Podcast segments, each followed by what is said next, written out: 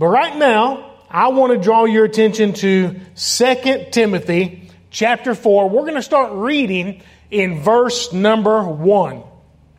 The Bible says, I charge thee, therefore, before God and the Lord Jesus Christ, who shall judge the quick and the dead at his appearing and his kingdom. The word quick means alive. So, who shall judge the alive, the quick, alive, and the dead at his appearing and his kingdom. Verse 2 says, Preach the word. Be instant, in season, out of season, reprove, rebuke, exhort with all long suffering and doctrine. For the time will come when they will not endure sound doctrine, but after their own lust shall they heap to themselves teachers having itching ears. In other words, because they will not endure sound doctrine, they will find, they will seek, they will heap to themselves teachers because their ears are itching to hear something that they can agree with. The Bible goes on to say in verse 4 and they shall turn away their ears from the truth and shall be turned unto fables. Now, watch verse 5. This is where the bulk of the message will be. But watch thou in all things, endure afflictions, do the work of an evangelist, make full proof of thy ministry. For I am now ready to be offered, and the time of my departure is at hand. I have fought a good fight. I have finished my course. I have kept the faith. Henceforth, or because of that, there is laid up for me a crown of righteousness, which the Lord, the righteous judge, shall give me at that day, and not to me only, but unto all them also that love his appearing. I want to take a moment and ask God's blessing on the message. Father, we love you tonight. And thank you for Wednesday night. Thank you for Bible study. Thank you for God's word that gives us so much hope and, and peace and reassurance and help every day of our life. Now, Lord, tonight, I pray that you would hide me behind the cross and fill me with your spirit that I might be able to preach and teach exactly what you gave me. And Lord, I'm going to pray like Preacher Malcolm always prays. God, don't let me say anything I shouldn't, but don't let me miss saying anything that I should. And I pray you bless every hearer tonight. Everybody that's listening on Facebook, everybody that's, that's watching uh, through the app, or however they might be tuning in on the TV, I pray for your blessings as we dive into God's Word tonight. And I thank you for that. In Jesus' name, amen and amen. Thank you for praying with me. Let me ask you to do something. Uh, two things. Preacher always asks if you will comment, especially if you're on social media comment and tell him, I'm sure he'll be looking tonight, tell him uh, who you are and where you're watching from. And then how about this also? Let's pray uh, for Preacher, for Malcolm Sr. and their family. Uh, in the in the the death of, of preacher's uncle, and just put there in the uh, in the comment session uh, section that uh, you know preacher, we're praying for you and your family. I know that'll be a big encouragement for him as he's uh, traveling back, I think, late tonight, and I know he'll be looking at the comments. So let's just flood that thing with hearts and with comments and prayers, and he'll appreciate that. When you come to this fourth chapter of the book of Second Timothy, it is probably, uh, in, in my estimation, one of the best chapters in the New Testament. Of course, I could probably take any of these chapters in 1st or 2nd Timothy or Titus, which is what we call the pastoral epistles, you could probably take any of the chapters and I would probably say the same thing about it. But chapter 4 that I just read is definitely one of my favorites. And I want to point out a few things that are in this chapter uh, by way of introduction, and we'll work down to the message in a minute. I want you to see in verses 1 through 4 the charge that Timothy was given. In this book, it's the Apostle Paul, and he's writing to his young protege, or his young, uh, as he says, his son in the faith, Timothy. And he gives Timothy a charge in verses 1 through 4. And there are witnesses involved in that charge. There's willingness involved in the charge, and there is a woefulness that is involved in the charge. The, uh, the charge is, is, is basically, I charge thee therefore before God and the Lord Jesus Christ, uh, who shall judge the quick and the dead, his appearance in his kingdom, preach the word. So he charges him with the, the responsibility of the gospel ministry. And he says, I'm doing this, I'm charging you, I'm giving you this responsibility in front of some very uh, serious witnesses eh, before God and the Lord Jesus Christ, he says. And he says, I want you to be willing. Preach the word. Be willing to take a stand with God's Word and share God's Word with everybody that you can. In verses 3 through 4, he warned him that there also be woefulness. That's what he means when he says, For the time will come when they will not endure sound doctrine. So there's a charge that was given. In verse 5, there's a challenge that was given. He said, Timothy, watch, endure, do, and make. And we'll go back to that one in a minute. In verses 6 through 7, there's a champion that Timothy was given. And the champion is none other than the apostle Paul himself. Now the apostle does not refer to himself as Timothy's champion.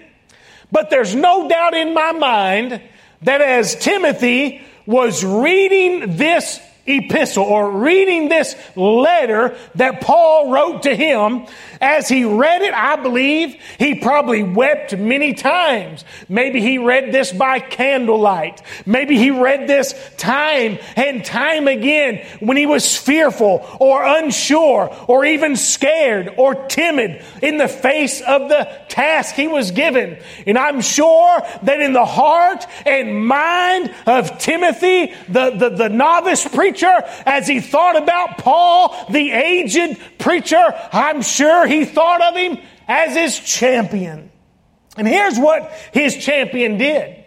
According to verses 6 and 7, he fought well and he finished well. The Bible says in verse 6 For I am now ready to be offered, and the time of my departure is at hand. I have fought a good fight. I have finished my course. So he fought well and he finished well. And Paul is, is trying to convey this to Timothy. Timothy, I want you to fight the good fight. I want you to finish strong. And by the way, it doesn't really matter how hard we fight if we don't finish. If we don't finish the task that God has given us. And by the way, you know what Paul says? He said, I've finished my course. And friends, that's the only course I'm concerned about finishing is the course, the, the plan of action, the will of God that He has given me for my life. Our social media and everything else has made it so easy to concern ourselves with everybody else's plans and everybody else's course. But Paul said, I finished my course. So we see the charge he was given, the challenge, the champion, but also in verses 17 and 18, we see the confidence that he was given. Actually, verse 8, then 17 and 18. Paul gave him confidence. And you know, some things are better, as we say, better caught than taught. And I believe that, that, that Timothy caught the confidence in God that the apostle Paul had. And he was confident in a reward. Verse 8, I love this. He said in verse 7, he's finished his course, he's kept the faith. In verse 8, he says, Henceforth, there's laid up for me a crown of righteousness. In other words, he was saying, Timothy, be confident that as you fight the good fight and as you finish the course, when you come around third and when you're headed home and you slide into home plate, there is a reward for you. And we know this wasn't just for, for the, the great apostle Paul, because in verse 8, he speaks of it and he says, uh, uh, uh, there's laid up a crown of righteousness, which the Lord, the righteous judge, shall give me at that day, and not only, and not to me only, but unto all them also that love is appearing. Folks, that's me. That's you. As we look for the coming of Christ and fight the good fight of faith and finish our course, we have confidence that there's a reward coming. But he was also confident in a relationship. Verse 17, I, I like this. In verse uh, 10, 11, 12, all down through there, Paul kind of recounts some of the people in his life. He says in verse 10, Demas hath forsaken me. He says that, uh, uh, uh, that Titus has gone to, to, to Dalmatia. Uh, only Luke is with me. And he goes down, he, he, he talks about others that have left him in verse 14. He says, Alexander the coppersmith has done me much evil. The Lord reward him. in other words, he's got something coming. But then in verse uh, uh, 17, he says, Notwithstanding, the Lord stood with me. In other words, Timothy was given confidence from the Apostle Paul and his, his, uh, his, uh, uh, example of a reward and of a relationship. Friend, there's a special relationship that comes between a, a, a, man of God or a woman of God, a child of God who presses forward. Oh, oh, when God stands with you and strengthens you, boy, that's a special relationship. And then he talks about the confidence in a reservation that he was given. Verse 18 says that, uh, that the Lord shall deliver me from every evil work and will preserve me unto his heavenly kingdom. So that's a little outline of the chapter, uh, 2 Timothy chapter number 4. We talked about the charge. We talked about the champion and the confidence. But what I want to hone in tonight on is the challenge that Timothy was given. The challenge that he was given. The word charge is sort of like a challenge. A charge is really a very serious committal of responsibility when we ordain a deacon or a or a pastor to the gospel ministry.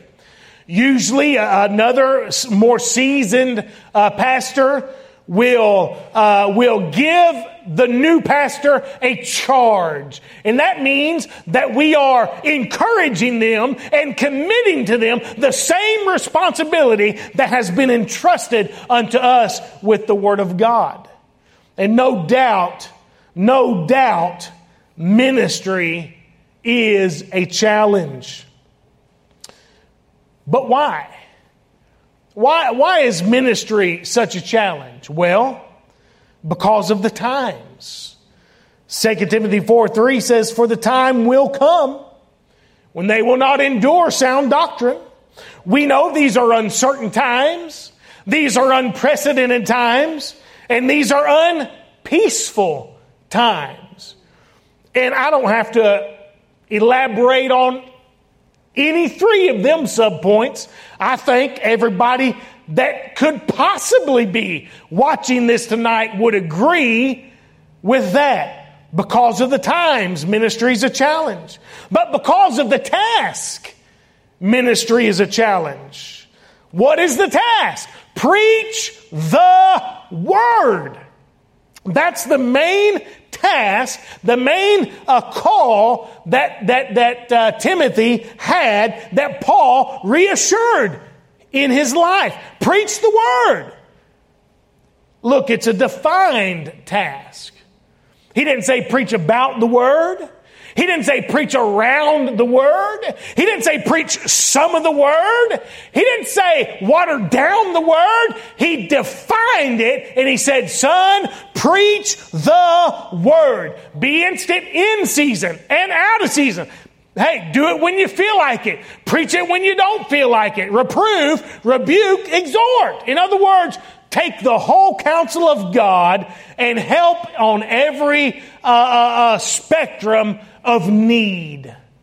Preach the word. It's a defined task, but oh my goodness, nowadays it's such a despised task. But before you think you're something real special, or I, before I think I'm something real special, preaching was also despised when the Apostle Paul was doing it. That's exactly why he found himself in prison so many times. And that's why the apostles found themselves as martyrs. That's why the church has been persecuted down through the history of the church, through the ages, because the preaching of God's word without apology is a despised task. And ministry is a challenge also because of the temptation. What temptation, preacher? Well, the temptation to do something easier. The temptation, temptation simply to, to give up. Or you may not be thinking about just giving up today, but here's what we do. We think about, oh, letting up. Or just relaxing. Or letting our guard down and taking it easy. I know that's been a temptation in the last weeks when we've not met here physically every Sunday and every Wednesday night. I know it's been a temptation in my heart, in my life, to just kind of take it easy. Tonight, as we look at this challenge of ministry, the title of the message is simply a challenge to fulfill. Now, for the next few minutes, please listen to me. Oh my goodness, please. Listen, uh, uh, the Apostle Paul wrote this to Timothy, as I said earlier, and they were both preachers, they were both pastors. But this pastoral epistle is not just to preachers.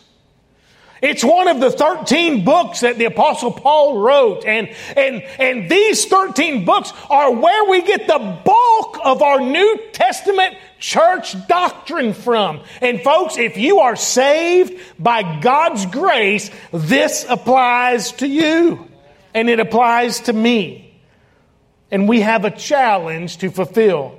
Can I say that every Christian can fulfill their ministry? By meeting the challenges that are listed in 2 Timothy chapter 4 and verse number 5. There's four challenges. And that's where I want to hone in tonight.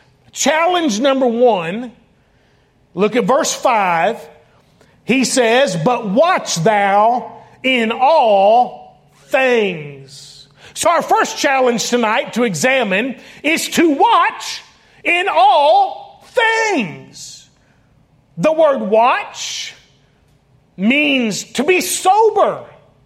It means to be alert, to be aware of your surroundings. I like to think of it as having my head in the game, being ready at a moment's notice. And the apostle Paul told Timothy, he said, son, watch in all things. Don't get tired. Don't, uh, don't let yourself drift. Don't let your mind go, but watch in all things as you perform your ministry. And folks, that's some great advice for you and I today in 2020. Watch in all things. Well, preacher, how do we do that? Two ways. First of all, by guarding our flesh. If we're going to watch, we have to guard our flesh. Do you remember the story recorded in Matthew chapter number 26? Uh, this is a very short time before Jesus would go to, uh, to the cross. This is when he was going into the Garden of Gethsemane. And he took uh, Peter, James, and John with him. And here's what happened uh, verse 40 and 41 of Matthew 26. He, he told them to, he said, Go watch and pray, and I'm going to go a little further and I'm going to pray. So he did that, and they went their way. And verse 40 says, And he cometh unto the disciples, unto the disciples, and findeth them asleep and saith unto Peter, What? Could ye not watch with me one hour? Watch and pray. Why? That ye enter not into temptation. And then he says, the problem, the spirit indeed is willing, but the flesh is weak. Well, I tell you what, that part where it says, he cometh unto the disciples and findeth them asleep.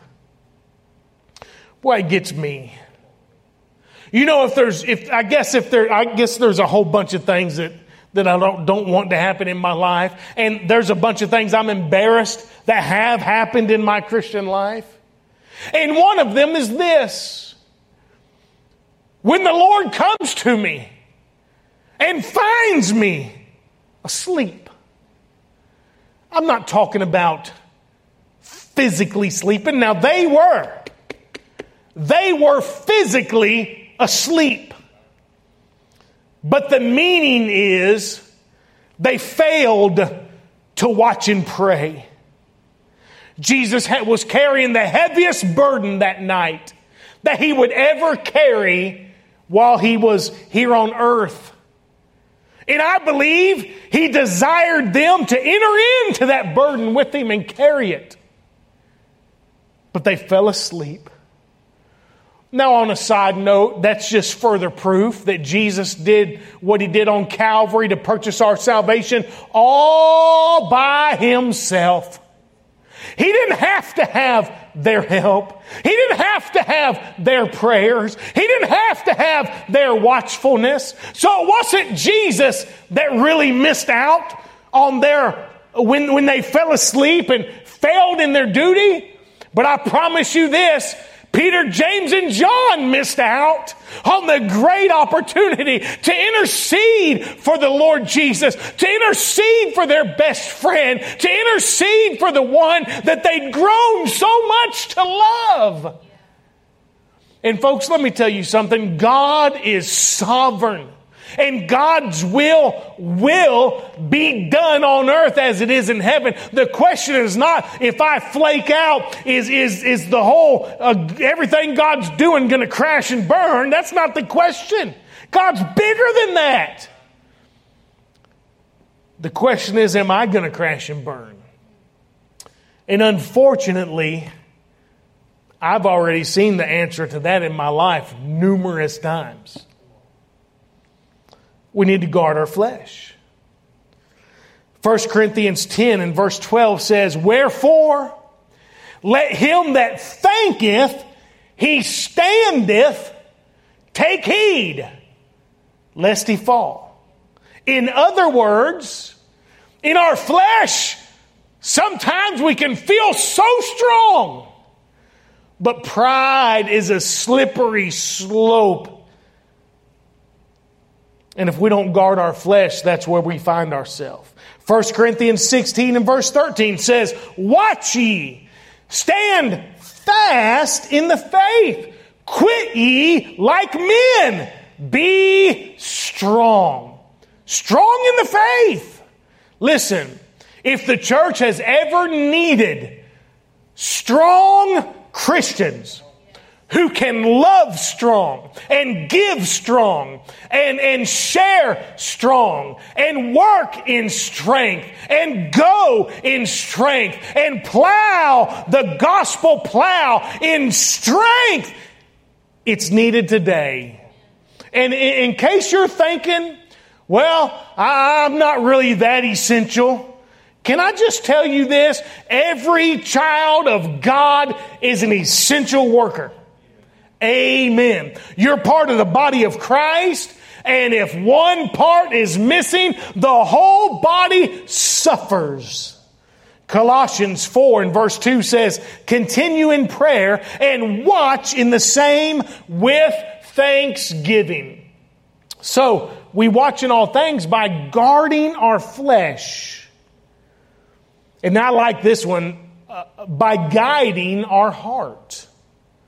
By guiding our heart. You stay with me on this sub point here. I think you'll be surprised. In Acts chapter 20, the Apostle Paul is, is, is giving a farewell address or a, just a farewell uh, not speech, it's very personal, I think, to the elders that were at, from the church at Ephesus. And, and, and this is what he says.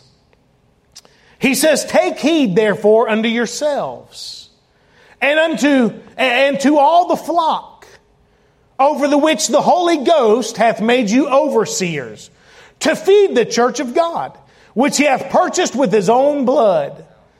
For I know this, that after my departing shall grievous wolves enter in among you, not sparing the flock. Also, listen, also of your own selves shall men arise, speaking perverse things to draw away disciples after them. Therefore, watch. And remember that by the space of three years, I cease not to warn everyone night and day with tears. As he was giving this farewell uh, uh, uh, uh, speech to his dear friends, the elders from the church at Ephesus, he said, I know even from yourselves, those of you that I know, those of you that I've invested in, there's going to be trouble. In other words, don't follow your heart. April says, lead it to God. He's telling them, don't take every cue from your heart. Instruct your heart what to do. A couple of years ago, we were in the Philippines at our ministry there with our friends that we miss so much. And April was asked to, I don't know exactly what it was, but she was uh, to be in charge of uh, the teenage girls on a youth retreat or something of that nature. And the theme of it was don't follow your heart, lead it to God. She had uh, uh, uh t shirts made up, and, and it made such an impression on these young Filipino girls. It made an impression on me also because I'd never thought about it like that. I mean, everybody gives you the advice. Well, what do you think I should do? Man, just follow your heart. No! That's bad advice.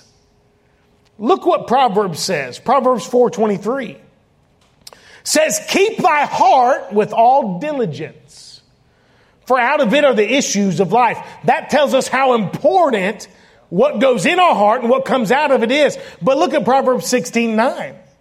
A man's heart deviseth his way, but the Lord directeth his steps. You know what that means? That means you can have one direction in mind in your heart, but God has a whole nother direction in mind. The Bible says in Proverbs 19:3, "The foolishness of man perverteth his way, and his heart fretteth against the Lord." I don't know about you, but for me there's been plenty of times when what I felt in my heart was contrary to what God was telling me through his word. And if I followed my heart, I'd go down a completely different path. Proverbs 19:21 says, "There are many devices in a man's heart. Nevertheless, the counsel of the Lord that shall stand." Proverbs 28, 26 says, He that trusteth in his own heart is a fool. He that trusteth in his own heart is a fool, but whoso walketh wisely, he shall be delivered. We're talking about watching, being alert, being sober, not getting too relaxed. But, but, but as the days grow more and more evil, and, and, and as the, the, the, the times around us are, are so against us, we're talking about being alert, being on guard guarding our flesh and guiding our heart. Tara shared a, a story with me today that I want to read to you. It is about George Washington's Continental Army. It says that the story says that during the Revolutionary War, a loyalist spy appeared at the headquarters of Hessian commander Colonel Johann Rall. And he was carrying an urgent message. General George Washington and his Continental Army had secretly crossed the Delaware River that morning and were advancing on Trenton, New Jersey, where the Hessians were encamped. The spy was denied an audience with the commander and instead he resorted to writing his message on a piece of paper. He gave it to a porter, and the porter took the note to the Hessian colonel. But because uh, Colonel Rall was involved in a poker game, he just stuffed the unread note in his pocket. When the guards at the Hessian camp began firing their muskets in a futile attempt to stop Washington's army, Rall was still playing cards. Without time to organize, the Hessian army was captured. The battle occurred the day after Christmas, 1776, giving the colonists a late present, their first major victory of the war. What was the big issue there? What was the big downfall? He was distracted. He was playing cards when he should have been commanding a war. Let me ask you this before I move on. Are you watching? Have you become distracted in your Christian walk? I want to invite you today to pray and ask God, God, help me to get my head in the game and watch in all things. Let me give you challenge number two. He told him, Timothy, watch in all things. And then look in verse five. He says, endure afflictions. Endure afflictions. The word endure means to bear with patience. It means to support without breaking. And I think we all know what afflictions are. There's, there's Christians right now listening to me probably that, that are laid off. Uh, maybe tomorrow or next week is uncertain as far as your employment. Those are afflictions. There's people who have been persecuted because of your stand you've taken for the Lord at work or at home, in some cases, with your family. Those are afflictions. The apostle was, uh, Paul was no stranger to affliction himself. In 2 Corinthians 11, he said of the Jews five times, received I uh, 40 stripes, save one. Thrice was I beaten with rods. Once was I stoned. Thrice I suffered shipwreck. A night and a day I have been in the deep, in journeyings often, in perils of waters, in perils of robbers, in perils by my own countrymen, in perils by the heathen, in perils in the city, in perils in the wilderness. In other words, he's saying, everywhere I went, I suffered affliction. Everybody I ran into had a hand in that affliction. And Paul says here, here's what I want you to do, Timothy. When you're afflicted, I, I want you to endure it. Isn't that something? I read that and I think, oh, great advice. Put up with it, endure it. But here's the thing God's people have always been called upon to endure affliction. And I don't have this right down, but this is just a, maybe a side note for you about that or, or for me about that. When we endure things, when we endure wrong, for example, have you ever been in a situation and just maybe to keep peace, it, maybe it wasn't even your fault, but you went and you apologized? Maybe you were the bigger man or, or the bigger woman, and, and you just said, you know what? I'm sorry that, that I did that. And it seemed like they didn't even care. Don't you love that? That would be a real bad deal. It, we would always get the, the short end of the stick if God Number one, was not in control. And number two, was not a God of justice. Remember this for every time you've been done wrong, God's God of justice. Every wrong one day will be made right. No sin will go undealt with. We reap what we sow. And I can be the bigger man. I can be the one that forgives. I can be the one that, that even if I'm not in the wrong, I can endure that affliction. Why? God's got my back. God's got it. He'll make sure the injustices are dealt with. He'll make sure the wrongs are righted. Remember, there's coming uh, uh, uh, ju- the judgment seat of Christ for believers and the great white throne of judgment for unbelievers. And don't you think for a minute that Satan is gonna win. Hey, it may look dark now. It may look dismal now. It may look like the church is on the losing end now, but I've read the back of the book and praise God, nothing, nothing escapes the mind of God and the long arm of God's justice. How, how though, how do we endure affliction? What else? How do we do that? Well, Paul told Timothy to endure affliction by remembering his calling. By remembering, remembering his calling. Look at uh, 2 Timothy chapter 1, verses 6 through 9. He says, Wherefore I put thee in remembrance that thou stir up the gift of God, which is in thee by the putting on of my hands. For God hath not given us a spirit of fear, but of power and of love and a sound mind. Be not therefore ashamed of the testimony of our Lord, nor of me his prisoner. Watch this. But be thou partaker of the afflictions of the gospel according to the power of God.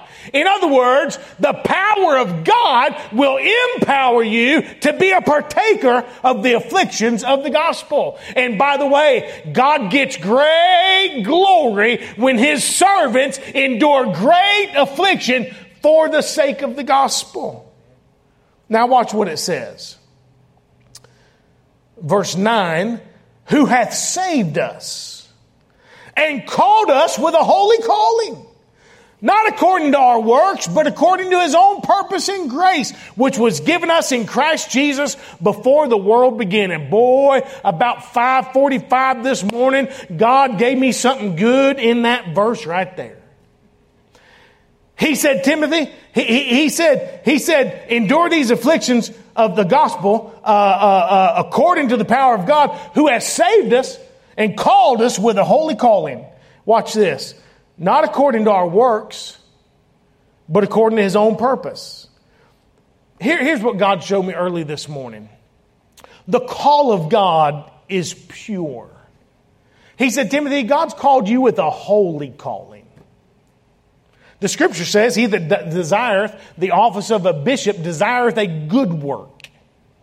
And I was encouraged that the calling that God has put on my life is a pure call. It's probably the purest thing in my life. It, because it wasn't my idea.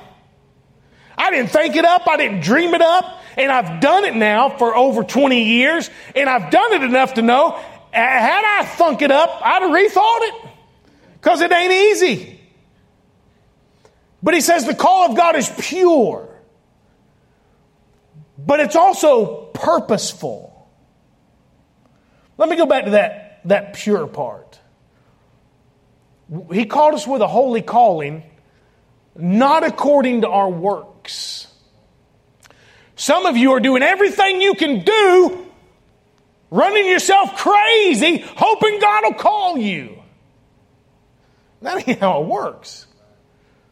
Now, I do believe that, that God notices people who do something.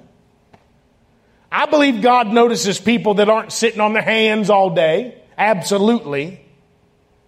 But the call, call of God is pure. In other words, you can't do enough to earn that. It's God's idea. It's also purposeful according to his own purpose and grace. If God has called you, that ought to be the greatest purpose you have in your life.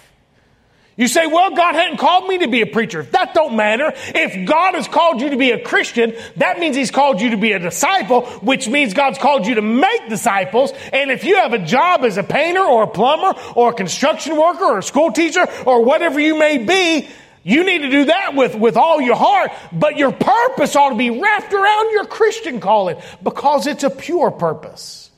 But watch this. The call of God is also prearranged.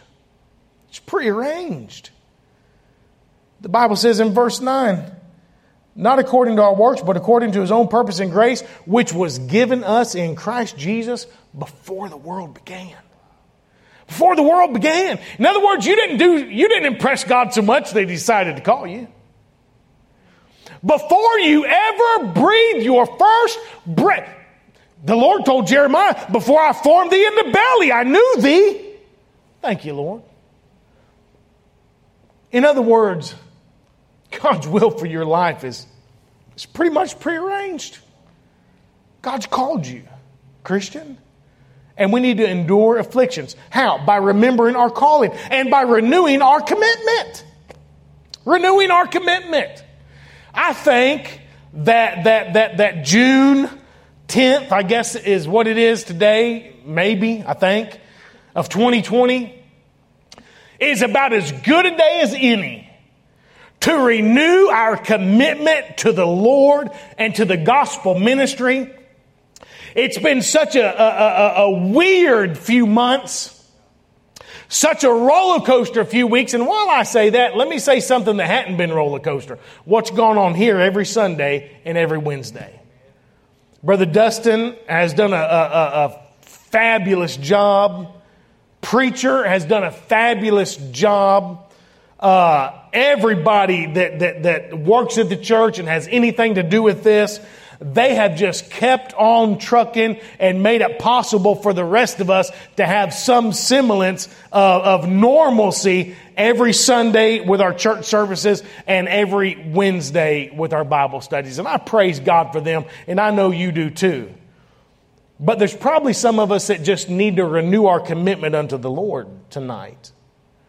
We need to remember that even when it's hard, we're to preach the gospel. Even when it's hard, we, we, we have a, a responsibility to live for God. 2 Timothy 2, verses 3 and 4 says, uh, Thou therefore endure hardness as a good soldier of Jesus Christ. No man that warreth entangleth himself with the affairs of this life, that he may please him who hath chosen him to be a soldier. Endure afflictions. Let me ask you this question before I move on. Will you endure afflictions for the sake of the gospel and stick with it? I didn't, you didn't hear me say it'd be easy, but it's our challenge to fulfill. Watch in all things, endure afflictions quickly. Number three, the third challenge in verse 5 do the work. Do the work. I like this one. Paul told Timothy, he said, do the work of an evangelist. The part that gets me is simply do the work. I know a lot of small business owners, just tons of them. And one thing, they've all told me at one point or another, and usually with my closer friends, it's, it's, it seems like all the time, good help's hard to find. Maybe if you've owned a small business, you could say amen to that. Good help's hard to find. Why is that? Because most people would rather get the reward without the work. Most people would like a paycheck without laboring to earn the paycheck. And I think that's why Paul just reminded Timothy, he said, listen, son, you're going to have to do the work of an evangelist. You can't just have a title. That doesn't help nobody. You can't just have an office. That don't help nobody. Do the work. How? By our effort. Proverbs 19:24 says a slothful man hideth his hand in his bosom and will not so much as bring it to his mouth again. Proverbs 20 and verse 4 says, The sluggard will not plow by reason of the cold. Therefore shall he beg and harvest and have nothing. Proverbs 21, 25 says, The desire of the slothful killeth him, for his hands refuse to labor. Proverbs 22, 13 says, The slothful man saith, There's a lion without. I shall be slain in the streets. In other words, making excuses not to go to work. And I know what you're thinking. You're thinking, that's right. If a man won't go to work, he shouldn't eat. That's what the Bible says. But how about when we are slothful to share our story? How about when we become the sluggard in our Bible reading, in our prayer time?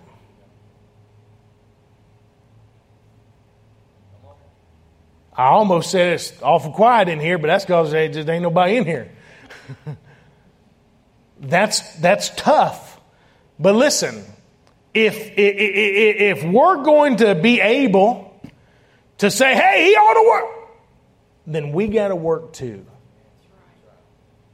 How could the church be different if we would recommit ourselves tonight and say, God, show me who to witness to in the morning?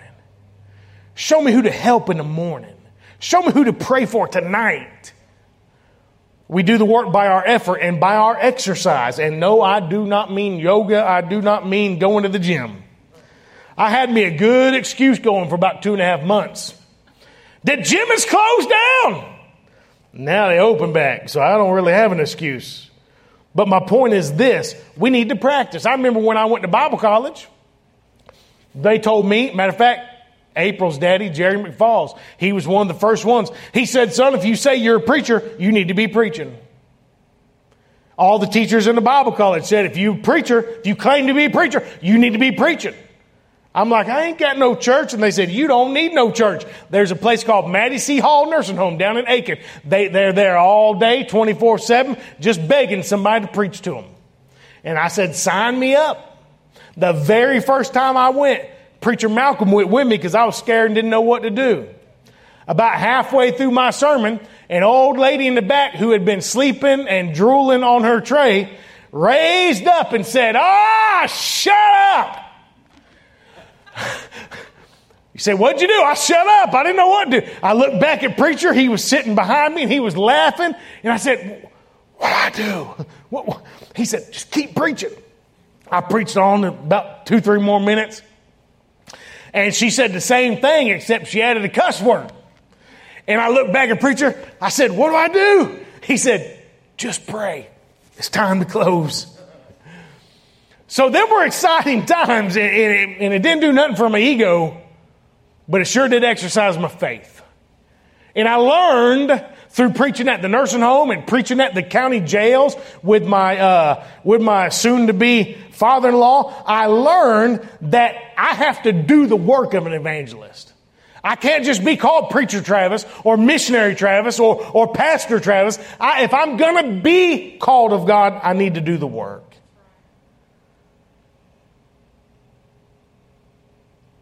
It takes effort, it takes exercise, and it takes just staying with it. I love to train dogs. I have a great dog now. His name is Boss, and some of y'all have seen him on Facebook. And he, I train him to do all kind of stuff, and I love it. But one thing I've noticed in training dogs is that they're always they're, they're, through through the time of training a dog and whatever you're training him for. There's times of setback. There's times when, you know, he'll be sitting perfect for a week every time you tell him to sit. And then you'll go out to train with him the next day, and it's like he's just lost his mind. He don't know what, who you are, what sit is, what a, he just, he refuses to do it. And, and, and when this first, this phenomenon first happened to me years ago, I, I was like, I didn't know, I was so upset. I was so disheartened. I, and, and one of my buddies in, in Augusta, that's a, uh, a great dog trainer, he said, just give it time. He said, when they do that, just do something simple, give them a big reward, put them up. Tomorrow's another day. And here's what happens. A dog at whatever stage he is, at some point, he's just going to lose his mind and just not do what you say. And you'll think the whole thing's a failure. Then you'll get him out the next day or the next day, and boom, he does it in an instant and he never fails from that time on. And so it's like you make progress, progress, progress, and it all falls apart seemingly. But if you keep doing the work of training, if you keep trying, if you keep keep on with the routine, it's not long before that setback is actually it's it's a it's a necessary step in his advancement. And that's what I found with the Christian life. We just had to, we got to keep doing the work. Let me ask you this are, are you doing the work God's called you to do? Don't wait for everything to open back up. Do it where you are. Do the work God's called you to do. And lastly, a challenge to fulfill. The fourth and final challenge is this. He says, verse, verse 5 watch in all things, endure afflictions, do the work of an evangelist Make full proof of thy ministry. Make full proof. The term full proof, the, the, the, best definition I could find that, that, that explained it to me is to bring into a full measure. Like when a, a sailboat raises its sail and the wind uh, is so strong it fills the sails with wind, and it's a full amount of wind in, in the sail. Make full proof of thy ministry. It's like sailing a ship in full wind. And that's what Paul told Timothy to do. In other words, don't play with it. Don't do this part time or halfway. You're the man that God has chosen for this task. Now do the task. That don't mean you can't do other things. Some of the best pastors I know are bivocational pastors. Uh, matter of fact, some of the bivocational pastors I know study 20, 30, 40 hours a week and work 40 hours a week. Some more than 40 hours a week. What are they doing? They're making full proof of their ministry. They're taking serious the call to God. How do you do that? One way by pressing forward. Remember now, the Apostle Paul was fixing to check out. He said, I fought uh, my fight. I finished my course. In other words, I'm over and out. I'm done. Timothy, it's up to you. And can I tell you something, folks? It's up to us. It's now or never. Either we're going to take the ball and carry it across the goal line for Christ or we're not. But we need to press forward. Make full proof. Philippians 3:14 says, "I press toward the mark for the prize of the high calling of God in Christ Jesus." Colossians uh, 1:29 says, "Whereunto I also labor, striving according to the working according to his working which worketh in me mightily." In Acts 20 in verse 27, listen to me. Stay with me. Acts 20 and verse 27, Paul said this, "I have not shunned to declare unto you all the counsel of God. That's why Paul said, I finished my course. He could say to everybody he's ministered to, I've not shunned to declare unto you the counsel. At one point, he said, Hey, your blood's not on my hands. I've told you. I've done my part. The question is, what about us? Folks, we have a challenge to fulfill. And God's put the ball in our court. What a great opportunity. What a great responsibility to live for God and bring help, bring hope, be a bright light in such a dark time.